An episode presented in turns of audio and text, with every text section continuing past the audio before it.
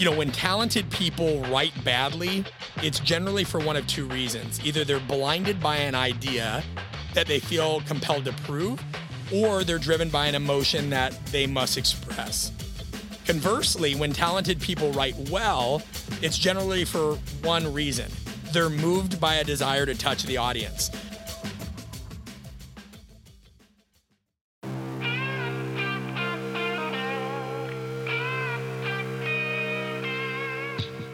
Welcome to the Art of Coaching Podcast, a show aimed at getting to the core of what it takes to change attitudes, behaviors, and outcomes in the weight room, boardroom, classroom, and everywhere in between.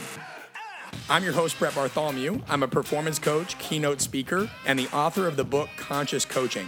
But most importantly, I'm a lifelong student interested in all aspects of human behavior and communication. I want to thank you for joining me, and now let's dive into today's episode. Hey everyone, it's nice to be able to talk to you directly again. It has certainly been a while since I've done a solo episode. If you haven't listened to a solo episode before, make sure you have a notebook ready or download our podcast reflection sheet because we try to give a lot of bang for your buck in these episodes. If you're not sure to where to get the podcast reflection sheets, we do them for every episode. Just go to artofcoaching.com forward slash podcast reflections. It is the easiest way to make sure that you're actually getting the tips and tricks from each episode in a digestible format so you can remember it later on or share with your staff. So, this episode, what are we getting into? A lot of questions have come in about writing a book and self publishing versus traditional publishing, which way to go, anything like that. It only made sense to do a podcast because I literally have answered this over and over on email. And I always feel like I'm doing people a disservice because it's such a complex topic. And so I just had a consulting call with somebody on this, and I thought, all right, now is the time to do this episode. So if you've ever thought about writing a book, either now or in the future, and your mind's racing with questions regarding the process, whether you should self publish, what mistakes to avoid, what have you. Anyone who's thought about going down this path generally describes this anxiety about having an idea that's been gnawing at them for a while. And and maybe it keeps you awake at night. And the procedural overwhelm of it all is driving you a bit crazy. And trust me, I get it. When I wrote and launched my first book, Conscious Coaching, I was saturated in naivete. I mean, I, literally, there's a tremendous amount that I have learned since then. And now, as I record this, I'm actually in the process of working on a second book. So it's made me reflect on these things a lot more.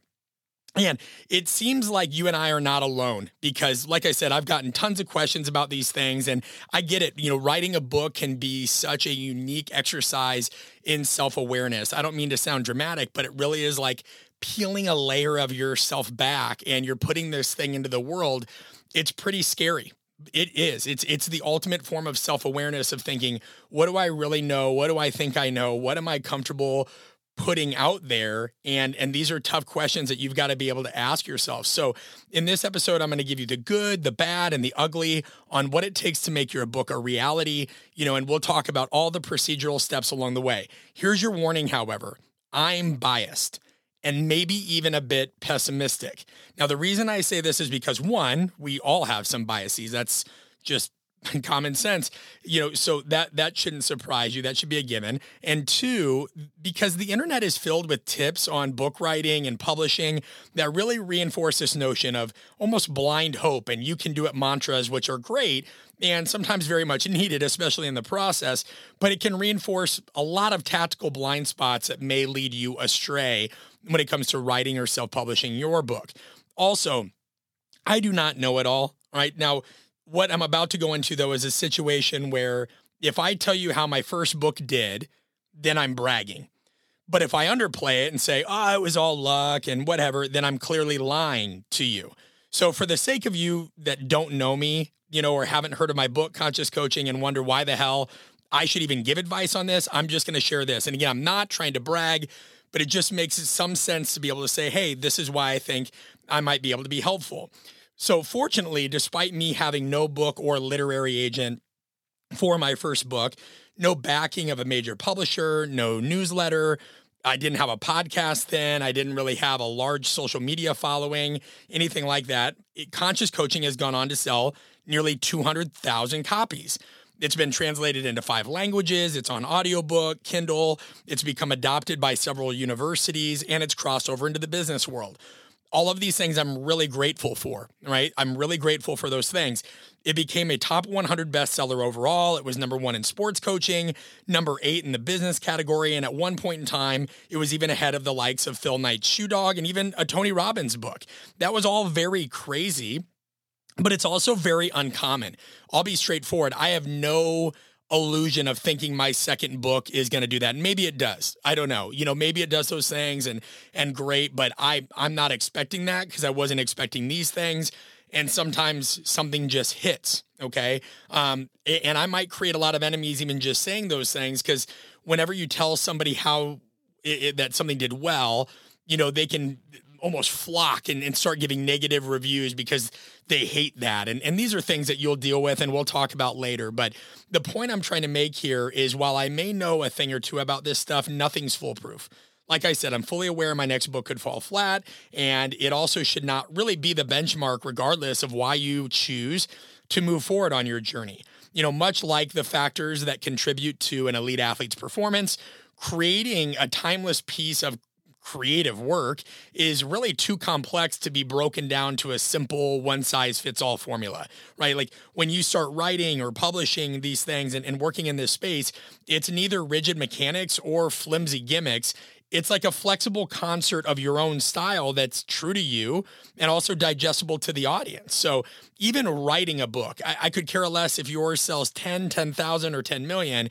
Just understand that even writing a book is a huge accomplishment as the you know the the majority of people that read books and then trash them they don't even have a semblance of the perspective of what goes into this type of stuff. So whether you've just written one and and it didn't go like you wanted to or you did and you found success success take a moment and and just celebrate that you wrote one. It's something i didn't fully do for 3 years. I let the relative success of my book create a lot of guilt. That was something I absorbed initially through some folks in my community because you're not supposed to write a book, let alone at 30 years old. Um, so I never really celebrated that, and that's not healthy. It's not, you know, and and I'm I have many imperfections, and that was very much one of them. I have trouble accepting compliments. I'm not impressed with myself, but I've tried to get better at celebrating small things like that, whether they're successes or losses in the public eye, because just doing it is huge. So Know that before going in. And we are about to cover everything from the ideation process, figuring out which publishing route you should go, and how to get people to rally behind your work. Also, before we start, I want to tell you something else that's pretty cool and I think would provide some value to you. If you're someone who very much enjoys face to face interaction, connecting with people, finding ways to have deeper conversations about really subjects that are most important to you, then make sure to go over to artofcoaching.com forward slash channels. That's artofcoaching.com forward slash channels. We created something that is social media free thus distraction free. It's highly interactive and it's a deeply personal community where coaches and leaders of every age, profession, experience level can connect. And it's also where I'm going to be dropping exclusive content weekly that you're not going to get on the podcast or my social media. We really try not to repeat stuff and we try to provide something for every budget and every person. We didn't want to do some convoluted membership site. We didn't want to just do Facebook communities and all that. We wanted something literally where you can interact. Because I don't know about you guys, but I miss that. I miss being in front of, of people and in front of folks like you where I can talk. So I think you'll love it. Artofcoaching.com forward slash channels. Okay. So here we go. Kicking off, writing a book, anything. And even if you're just, hey, no, just get to the publishing piece, you've got to start here. I'd, I'd urge it, right? Should you write the book? right? Because that's the first thing. No matter what you want to do, self publishing, traditional publishing, you've got to write the damn book first. And you need to ask yourself, should you write it? And I'm going to quote Robert McKee here. He said, Originality is the confluence of content and form distinctive choices of subject plus a unique shaping of the story. Now, what the hell does that mean? Simple. You know, some people want to write a book for a variety of reasons and then some people you know kind of talk themselves out of writing it because they're like, oh, it's nothing new. People have said it. You know, you got to understand that that shouldn't really stop you because there's always somebody else that would rather hear you tell your version of a story or you share your thoughts on a subject. You know, those things are huge. But when I also say, should you write it, I want you to understand that writing a book can be very helpful or it could absolutely destroy your credibility. It could. And most people don't think about that. Hear me out. People don't always approach stuff with the right intentions. They want what comes with it, but they don't really put the time, money, or heart into it. And oftentimes, I see people who really just want to write a book so they can build a speaking career or a brand.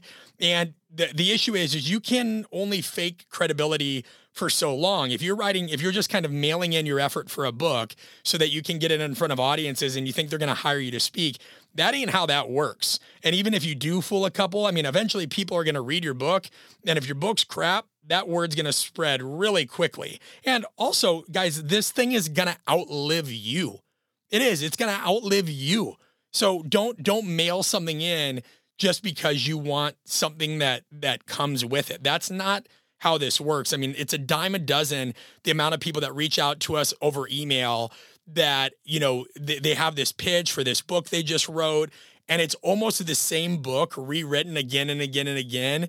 It's, you know, find your best self and this and that and whatever and it's it just looks like a collection of motivational quotes thrown into a book and they took a picture of them, you know, in a suit and now, you know, hey, can I get on your podcast? And and we have to vet those things. We have to vet those things highly and you don't want to be that guy or gal. You know, it's just it's it's not a good thing. You want to write something because it really is eating away at you. Another McKee quote is, you know, when talented people write badly, it's generally for one of two reasons. Either they're blinded by an idea that they feel compelled to prove, or they're driven by an emotion that they must express.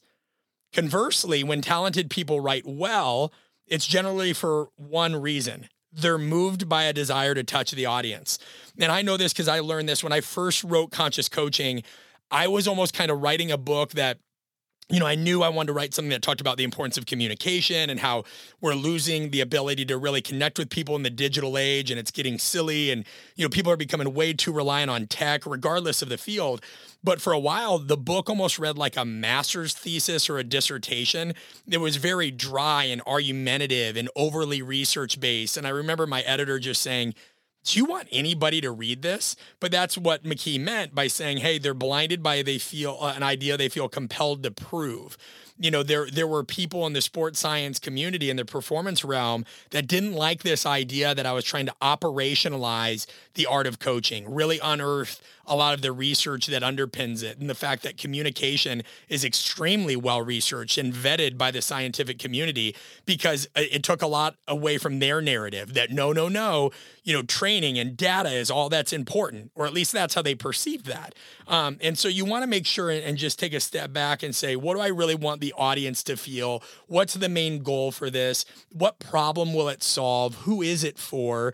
And also, guys, you know, do you have the time necessary to commit to do it right and, and the budget?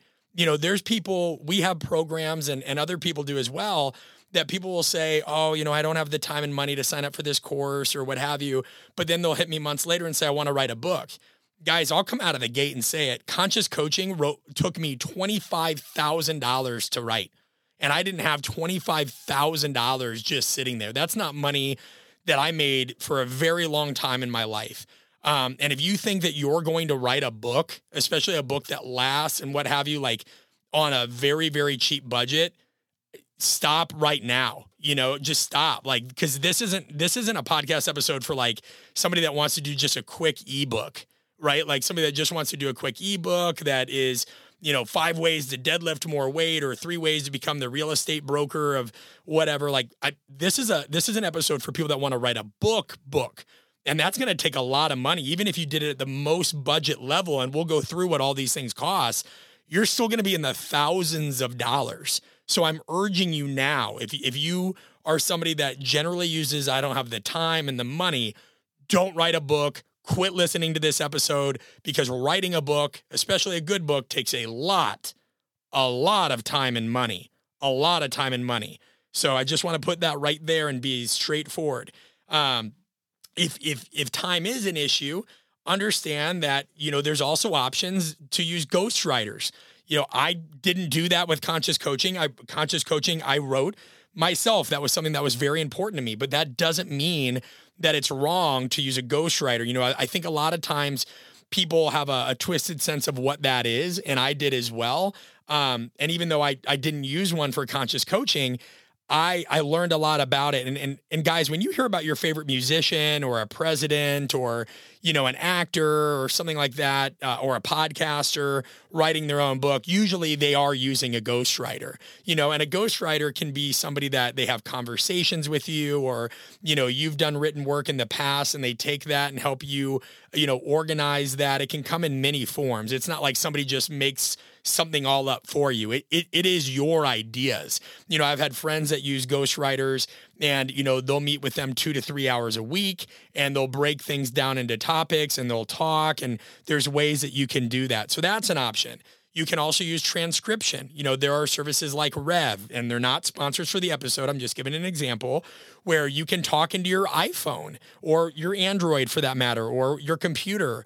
And if you feel more comfortable talking some things out, you can then pay to get that transcribed. So I've known people that have time constraints, but maybe when they're driving to work or you know maybe when they're they're having morning coffee or what have you they're able to to talk some things out. Now of course there's going to be a ton of editing. It would be horrendous for anybody just to think that they could talk get it transcribed and make it a book but believe me it exists. But there's a lot of ways around that. But you have to ask yourself do you have the time the tools and, and the finances to really be able to commit to this? Because that's a huge thing all right, let's get in tips for the writing and editing process. When we look at writing, you know, first things first, find a good writing space and keep it simple. Try to have as few distractions as possible. I know that's hard. Also, you know, don't get overly formal. People will pepper you with advice on rigid rules on outlining and creating the plot but sometimes it's really better to focus on the story you're trying to tell what's the main conflict you know you're trying to help somebody overcome and this this is irrespective of whether it's fiction or nonfiction that you're writing or you know what situations do you want to put the protagonist or the reader in to help figure out what solutions are you going to provide? Essentially what is the what if question? You know for for conscious coaching a lot of what i was trying to provide is what if we started living in a world where leaders and coaches literally thought data could do the job for them instead of actually knowing how to adapt to the person and personality and, and their perception of the individual in front of them. I mean, like imagine that. Imagine if if we kept going down this route of thinking that tools and toys and technology can replace human interaction instead of us creating this symbiosis. Imagine if we live what if we lived in a world where nobody was ever taught how to communicate better? Like that's really scary because we're spending less time face to face with one another. And that was a huge what if questions. That's why even with our channel stuff that I mentioned earlier, you know, we wanted personal interactions through a video first experience. If we can't get in front of you, let's do video. It's it's community driven. Like you tell us what you want to learn. We do weekly Q&As. Communication is critical for crystallizing you know a, an action and a behavior and buy-in and and improvement. And so that was a lot of what i thought about like what is the what if question? I didn't worry about getting in this you know immaculate uh, table of contents or what have you because your stuff is going to change. I promise you your stuff's going to change. Just think about what is the what if question? What are some stories you want to tell? Find what works for you in that standpoint. Some things that i tried i had tried scrivener this was this app or this service that was apparently supposed to make outlining a lot easier. I think for some people it does. It allows you to move like these index cards and things like that. That didn't really work for me. Um, I ended up just using good old fashioned Google Docs and, and Grammarly. We do another tactic where you can even get, you know, just uh, sticky notes and you can write, you know, just as they come out of your head, write down words and themes and, and ideas that that come out lay them on a table, and then start to pair ones that are common. And then you'll start to get an idea. Okay, I could structure this, and this word goes here, and and all. There's so many unique ways. Just figure out something that works for you, and start thinking, what is the problem to solve? Who is this for? Who is this not for? And get a get an index card and put it right in front of you and say, right, what am I trying to say? Just what are you trying to say? Because you'll get stuck sometimes and you'll be like, I'm trying to say blank. Oh, crap, that's it. pop, pop, pop, pop, pop, and you start typing, right? That's a huge piece. Also, keep a notebook, whether it's physical or digital. I keep one in OneNote, and it's where I, you know, kind of stack ammo for reanalysis. I'll put quotes and ideas, and if I see something, whether it's a billboard or or an axiom that I heard somewhere else, I'll write it down and I kind of go back and I think, well, what would this fit in this book? Would this work? You know, what Stephen King calls this is he says it's about immortalizing your bad ideas as well. Because, you know, you'll stack these thoughts and ideas at one time that you think are good. And then you'll go back and you'll be like, oh my Lord, I am really glad I did not include that. Um, but you want to have this centralized repository of, of ideas, even if that means keeping a notebook on the side of your bed and waking up and writing it. I mean, Eminem is is famous. He was on 60 Minutes. He is famous for literally putting sheets of lyrics, like legal pads, notepads. Um, he's he's written it on napkins. He's had parking tickets, and he puts it in shoe boxes, literally shoe boxes. And when when he's trying to get creative ideas or what have you, he'll literally go into these shoe boxes and dig through all these pieces of paper, and he can just start stitching ideas together. And that works. That's that's a tangible thing for him, right? Another thing when you're writing is make sure that you're reading other stuff, but not obsessively. And what I mean by that is reading reading helps your writing.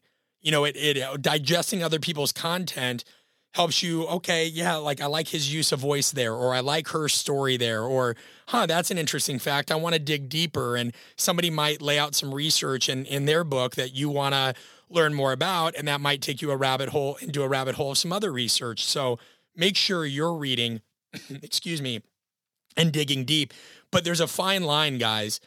To a point, I also have to quit reading when I'm writing because otherwise you can start to sound like somebody else. You absorb their voice. I don't know how many of you listening have ever gone to another country or another region in the country that you live in or what have you and if you're there long enough, you start to like pick up a drawl or a twang or a little bit of that accent.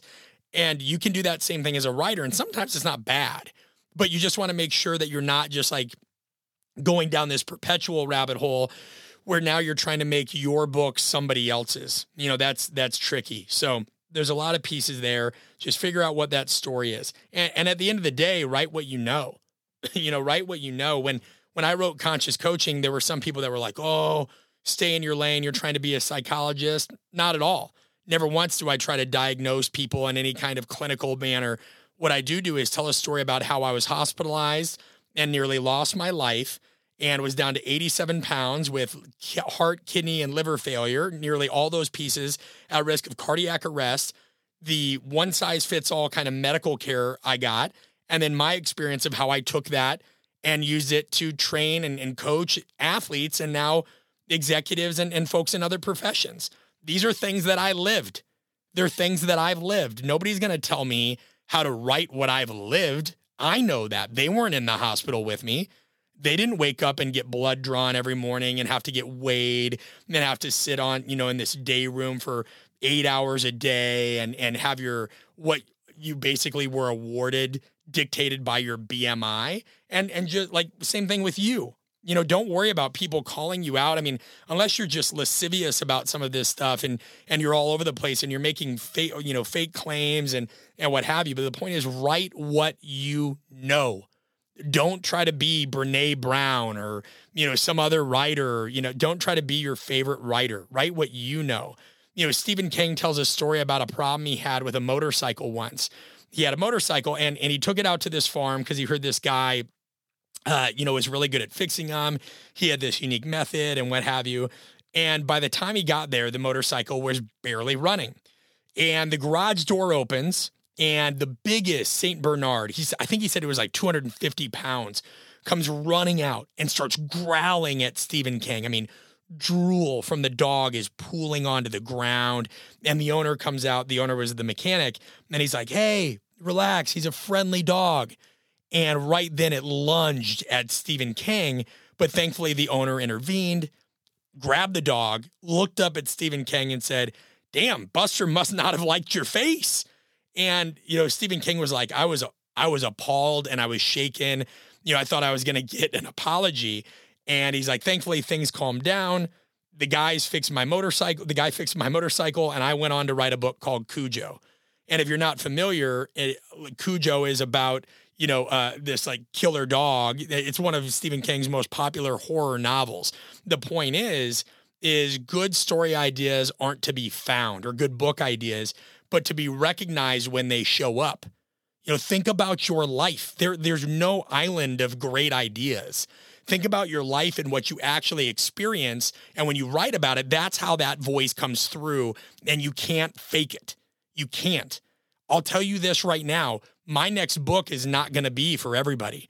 It's got a very different tone to conscious coaching. I'm using some words that some in the leadership and coaching community are going to scoff at. They're going to be taken aback. Yeah, guys, there's some cussing in my next book. And it's not cussing for the sake of cussing any more than one of your favorite musicians creates a different style of album to explore different avenues of music, right? There's stylistic evolution in things and it can fit the times. But the point is, is, you know, you've got to figure out what works for you so you can inject that voice. Okay. Let's move on to editing and formatting because we get a lot of questions about this too. Don't make the mistake of thinking your friends are your editors. One of the first things I did when I wrote Conscious Coaching is, hey, can you read this? Can you take a look at this? Can you give me your fin- opinion? Man, what a dumb mistake that was on my part. You know, it's well intentioned, just like I'm sure if you've done that with your friends, it's well intentioned. It's all good. I'm not saying you're dumb. I'm saying why it's a dumb mistake is, you know, and I want to be careful how I say this. At the end of the day, you know, this these are not people that have the time, temperament, or talent usually to do the type of editing you need or to give you the kind of feedback you need. You know, when you're asking friends for they're to read it, they got busy lives and sure they might be interested in it. I don't know, maybe your friend's an editor. In that case, don't listen to anything I say, but by the time they actually usually get around to reading it, you'll likely have changed things anyway. You will. And so it's okay if you want to share some parts of it with your significant other or, um, you know, a close friend, but don't don't make the mistake of thinking like, you know, oh, I've shared it with ten friends, so I got this great idea. Uh uh-uh. uh, uh uh, bad idea. You need to hire an editor. You have to hire an editor. And one of the biggest mistakes, somebody once told me, "Yeah, I'm paying about found this great editor. You know, they're only going to charge me a hundred bucks." And I'm like, "Uh, how long's your book?" well, about 80,000 words. And I'm like, a hundred bucks? Hey man, you might want to be careful. You know, you generally get what you pay for. No, no, no. This person, person flakes out. Of course, a hundred dollars to edit 80,000 words. Are you crazy? No. I remember one piece of advice I got is like, if nothing else, do not skimp on the editor. I had a friend that paid an editor around $2,000 and it was not enough. I go, really? that wasn't enough. They're like, listen, I, I promise you don't. And they're right. Because if there's grammatical issues or syntax issues, this lives your entire life, or you're going to have to pay somebody to do it over. And do you have that time? You, you know, you, you have to take it off Amazon. You have to, you know, if you, if you use a traditional publisher, you're not going to be able to get that back. I mean, a traditional publisher will give you an editor. We'll talk about that in a moment. But if you self-publish, man, if there are if there's issues grammatically, Amazon will take that right down and you're going to be back at square one. So you've got to hire an editor and you can contract this out. It might be somebody you know in your network. You can go to websites like Upwork or I'm sure Indeed. And if these websites, you know, if you're listening to this podcast 10 years from now, I'm just giving examples of websites where independent contractors live, right? So you can look up and Google or whatever exists 25 years from now. Hey, where can I find a book editor? And things will come up and and just kind of vet that, but expect to pay at least $1,000 US and as much as 10,000 depending on your book and and all these things. I'm trying to give you guys a range. I'm trying to give you a range so you have clear expectations. Okay? And this is if you self-publish and and that's coming, so stay with me. And then you've also got to think about you're you're going to end up hiring somebody that's going to format your book. You know, because remember, this is going to be a regular book. It's probably going to be an ebook and uh, you know you have to format the pages in a certain way otherwise once again amazon or wherever you upload this to will not allow it i remember when i thought i was done my manuscript was edited. We had the page numbers down table of contents everything was clean and the right margins. And then we uploaded it into what was called CreateSpace at the time. Now it's kindle direct publishing. And it just garbled it all up page 59 was where page 113 should be. The page numbers that were at the bottom, like Amazon wanted, were now in the upper right hand corner. There were all these issues. So me and two different editors that I hired were scrambling trying to figure this out. I'm right. I, you know, I'm working a full time job at this point, literally from 6 a.m. to like 7:30 p.m. So it's at night when I'm trying to figure this out, and this is after three years of writing the damn thing. So you know, we had to learn. You know, when you format, there's all kinds of platforms that will mess things up, and everything has to be a specific way. I mean, it's amazing, guys, and and even then, there's there's nothing foolproof. There were times where people got early copies of my book and an image was faded and somebody even got one that was printed upside down early on and I'm on the phone with Amazon screaming at them you know because like now that that person had a bad experience with the book you know and so there's just a lot of those back end things that come so it helps to have somebody that can help you format you could just ask you know hey I know you edit. Can you also help with formatting? If they can't, somebody will be able to. And, and usually those kinds of folks will know somebody in their network. But Giving you the heebie jeebies yet? Told you, this is deep. Let's look at cover design. All right, so we've talked about some writing things, some editing, some formatting, cover design. People will 1000% judge a book by its cover. That's why books have covers.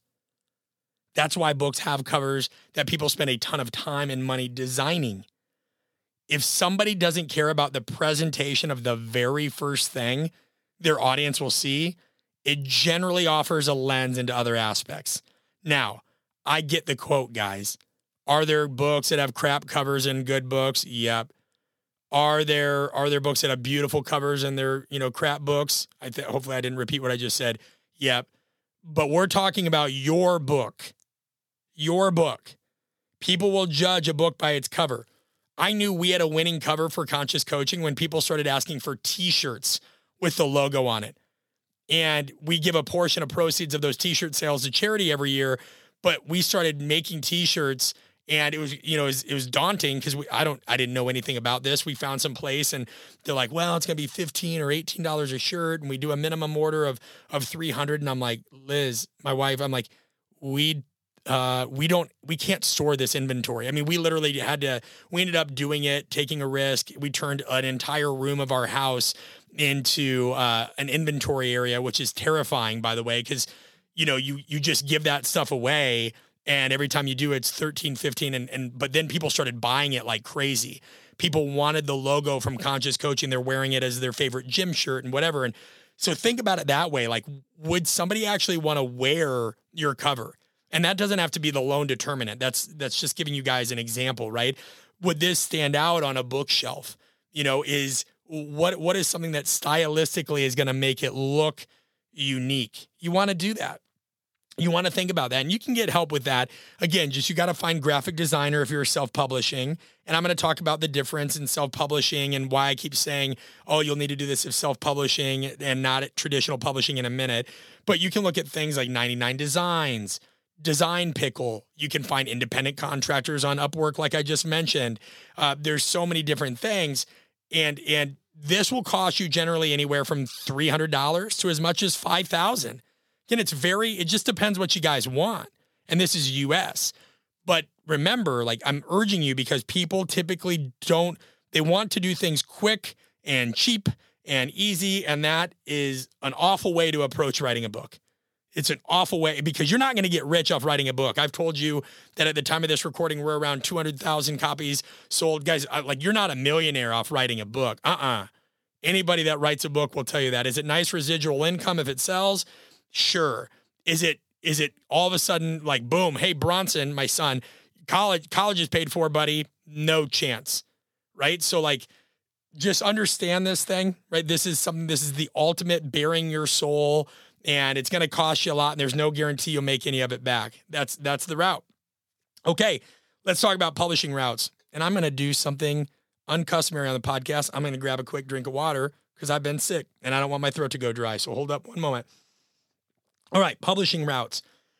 Before we launch into this, if anything else I've said, uh, you're like, well, I want to dive more deeply into this because I know we're kind of hitting key points Uh, originally, people just asked me to do one on self publishing versus traditional, but we other folks asked about writing. But if there's something that you're like, no, no, no, I want more details on a certain tactic that you said, just a reminder go to artofcoaching.com forward slash channels, or you can join our coalition group mentoring program, which is six months of direct mentoring on any goal problem of your choice.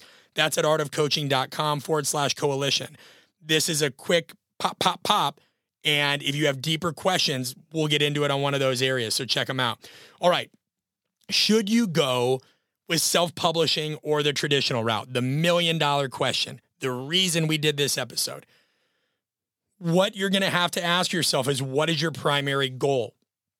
Okay. If you want full creative control of your book, if you want to own the rights to your work, the written rights, the audio rights, if you do an audio book, if you want to own the rights domestically and abroad, and you want to maximize whatever profit you might generate, self publishing is the best. And it still allows you to reach international audiences, get your book on Audible, Kindle, etc. Okay? I would urge you to go the self-publishing route if you want those things. There's going to be limitations and this might change over time depending on when you're listening to this podcast. When I wrote Conscious Coaching, there are some book snobs that were like, "Oh, I don't read anything other than hardcover. Hmm. And unfortunately, Amazon and their publishing route did not allow for self publishers to do hardcover. That's not an option. Now, thankfully, that was a very small percent of of of people, and uh, it didn't really impact anything. But like people would legitimately, you know, at well, why didn't you do it hardcover? I'm like, yo, they didn't give you the option. Like that's not that wasn't us. And uh, I mean, it is a bit of a pain because not only did I have to have a graphic designer for the cover and interior page designer, all those things uh, for the main book, but we had to also do a separate cover image and interior for the Kindle version and everything else. So it it would drive you nuts when somebody would say, "Hey, is your book on Kindle?"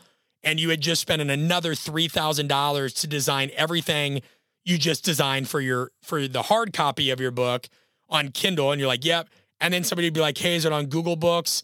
And you're like, "Wait a minute, what? Like, what is Google like?" What is Google Books? And then somebody would say, Hey, are you on? I'm going to make up a word.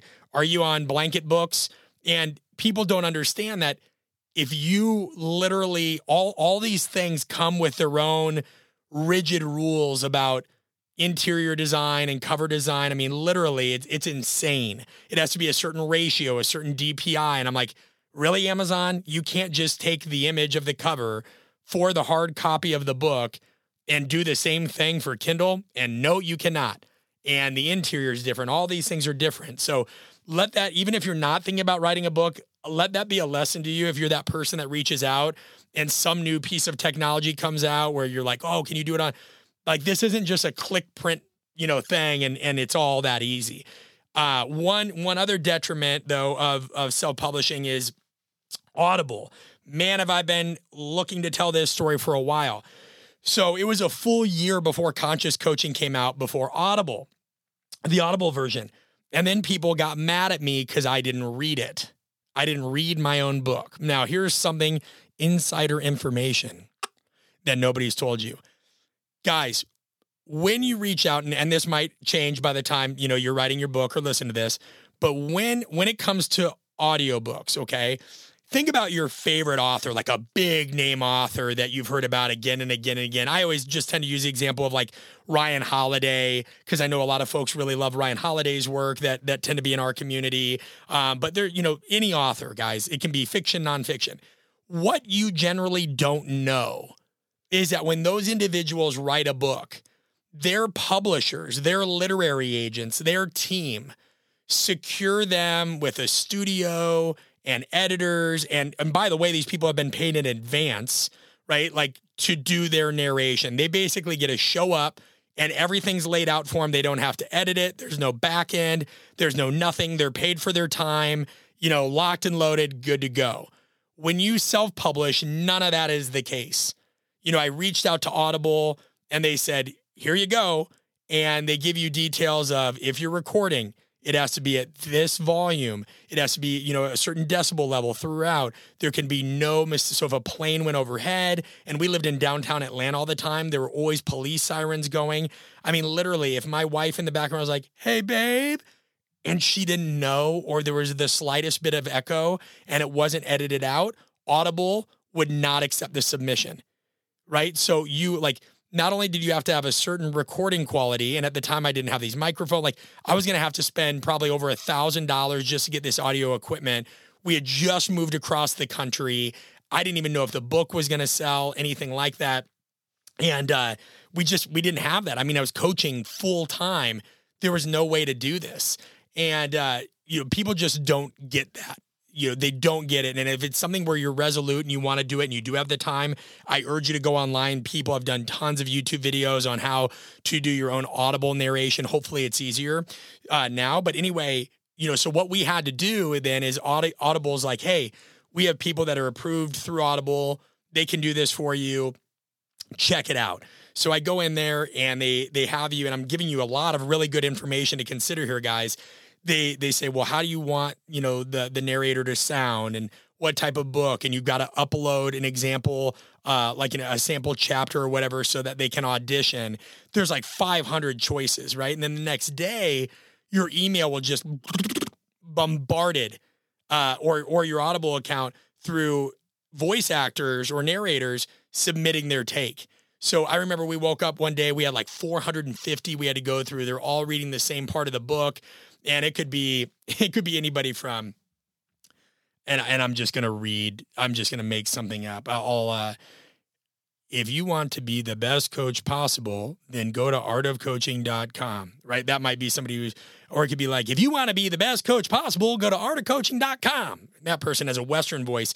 Or you could say, you know, I want somebody that is sad and somber. If you want to be the best coach possible, go to artofcoaching.com. Right. And so all these people are submitting and you're like, well, I don't like that. I do like this. I think I like that or what have you. Eventually you make your choice and you got to roll with it you know, you're this is a professional. Now, I remember we had a lot of uh, folks that that contributed to conscious coaching that were international.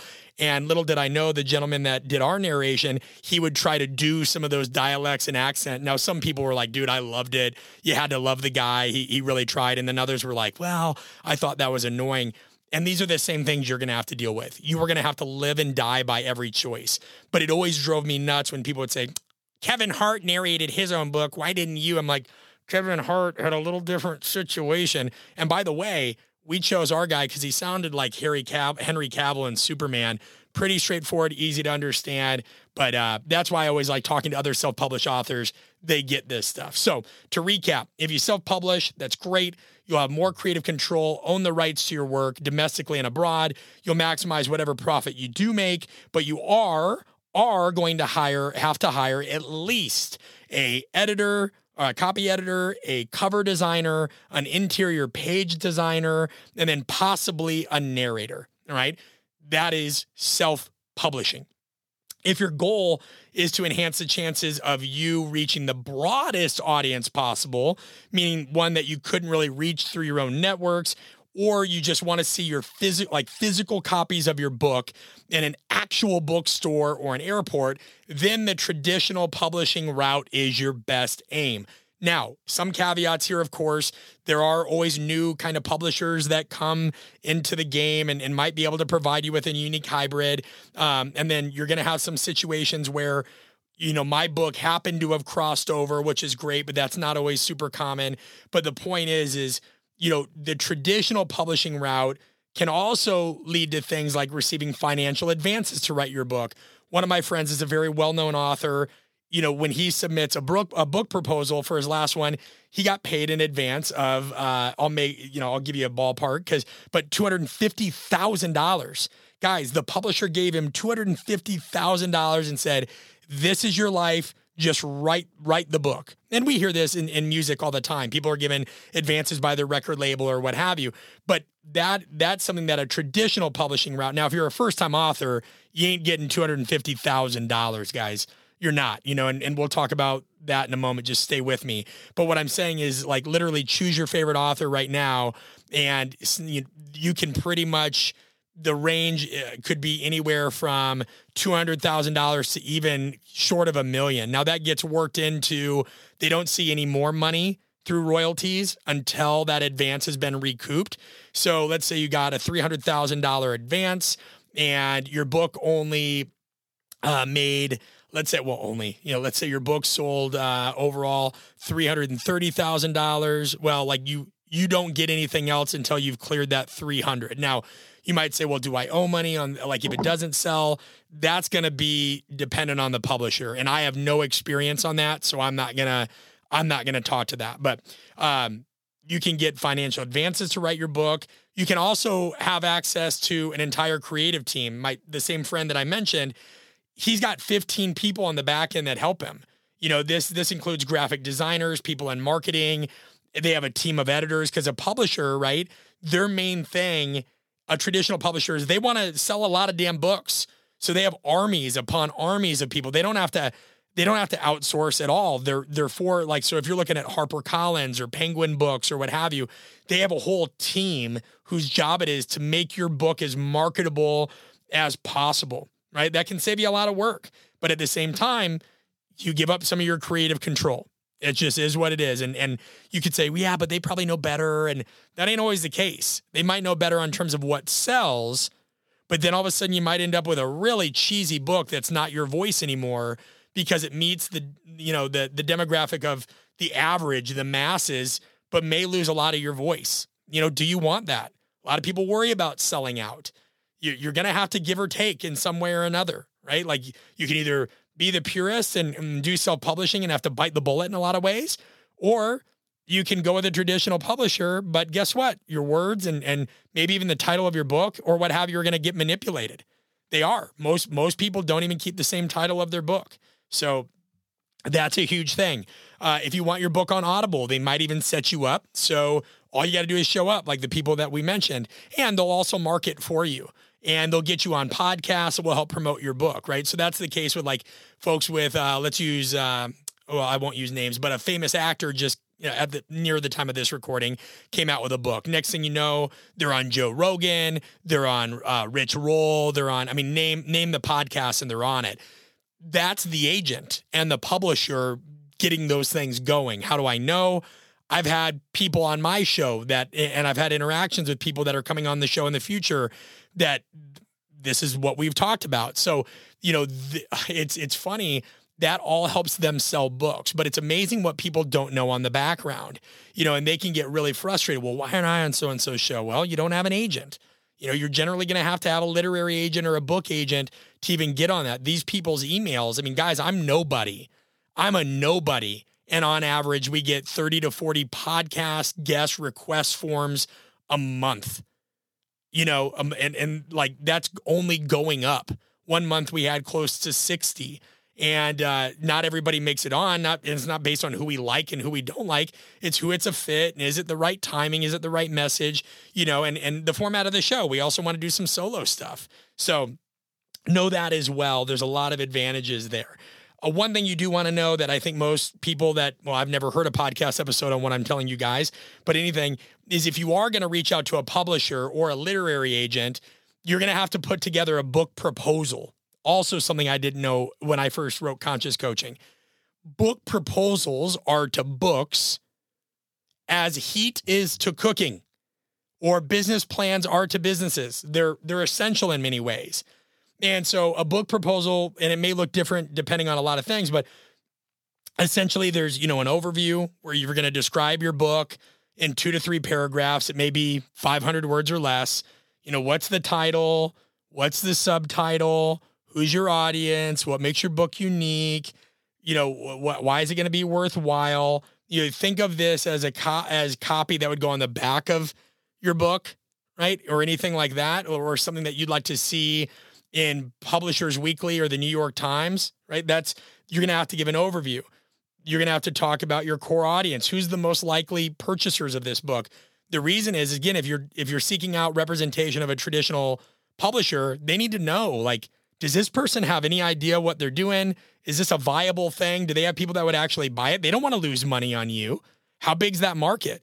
I got absolutely cover your ears if you don't like bad language. Three, two, I got absolutely shit on when I talked to a literary agent about conscious coaching because at the time I was in strength and conditioning. That was all only what I did.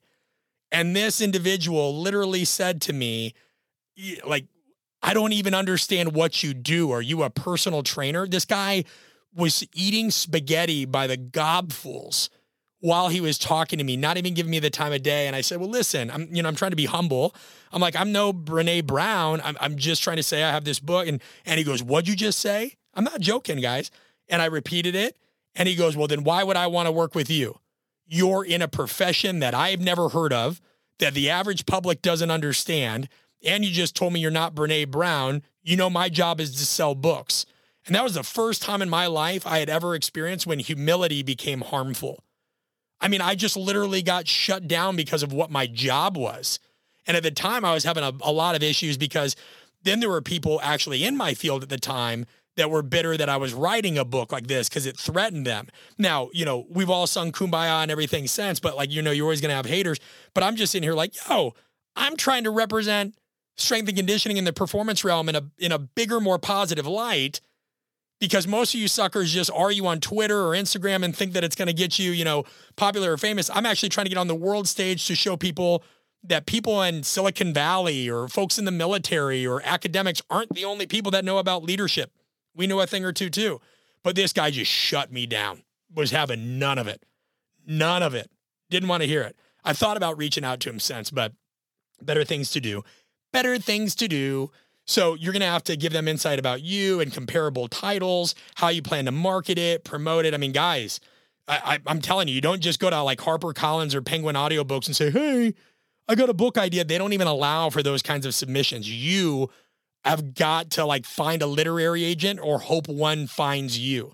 Now, like I said, devil's advocate, there are I think small startup publishers and and nuanced niche publishers that that may be very different. We're talking about kind of like the big dogs, the ones that, you know, generally publish the books that, you know, you can count that anytime you uh see somebody on TV and they have something on the back of their shelf, and like the most common ones that you see on like the New York Times best-selling list, which that's also can be a ruse, by the way, you know, because a lot of these publishers, there's tricks to get books on the New York Times bestseller list. Anyway, all right, so we've covered self-publishing, traditional publishing. How we're gonna finish this off, guys, is marketing. You know, you're gonna have to market stuff. Sorry, you know, if, if you're uncomfortable doing that. Um, I, I remember reading in a book once it says, you know, who determines a single standard of what artistic audience and credibility should be? And what the author's point was is, uh, listen, you there are a lot of fields out there, and a lot of you as listeners have said, hey, you know, if I do put myself out there, I'm usually looked at as uh, kind of a, a sellout and a guru. Listen, your inner hipster critic can't and shouldn't hold you back. Sorry, what's more important, guys? You telling the world about something that you wrote that you think can make a difference or sitting in there and appeasing, you know, the the 1% of people who are going to be like, mm, she's a sellout now. Who cares? You know, marketing's not evil, it's oxygen, it's the way of things. If you have something of value that can help people, you have a responsibility to share it. If you build it and it will uh, it will come, that makes for nice movie magic, not real life. 95%, listen, 95% of the books that are written never sell.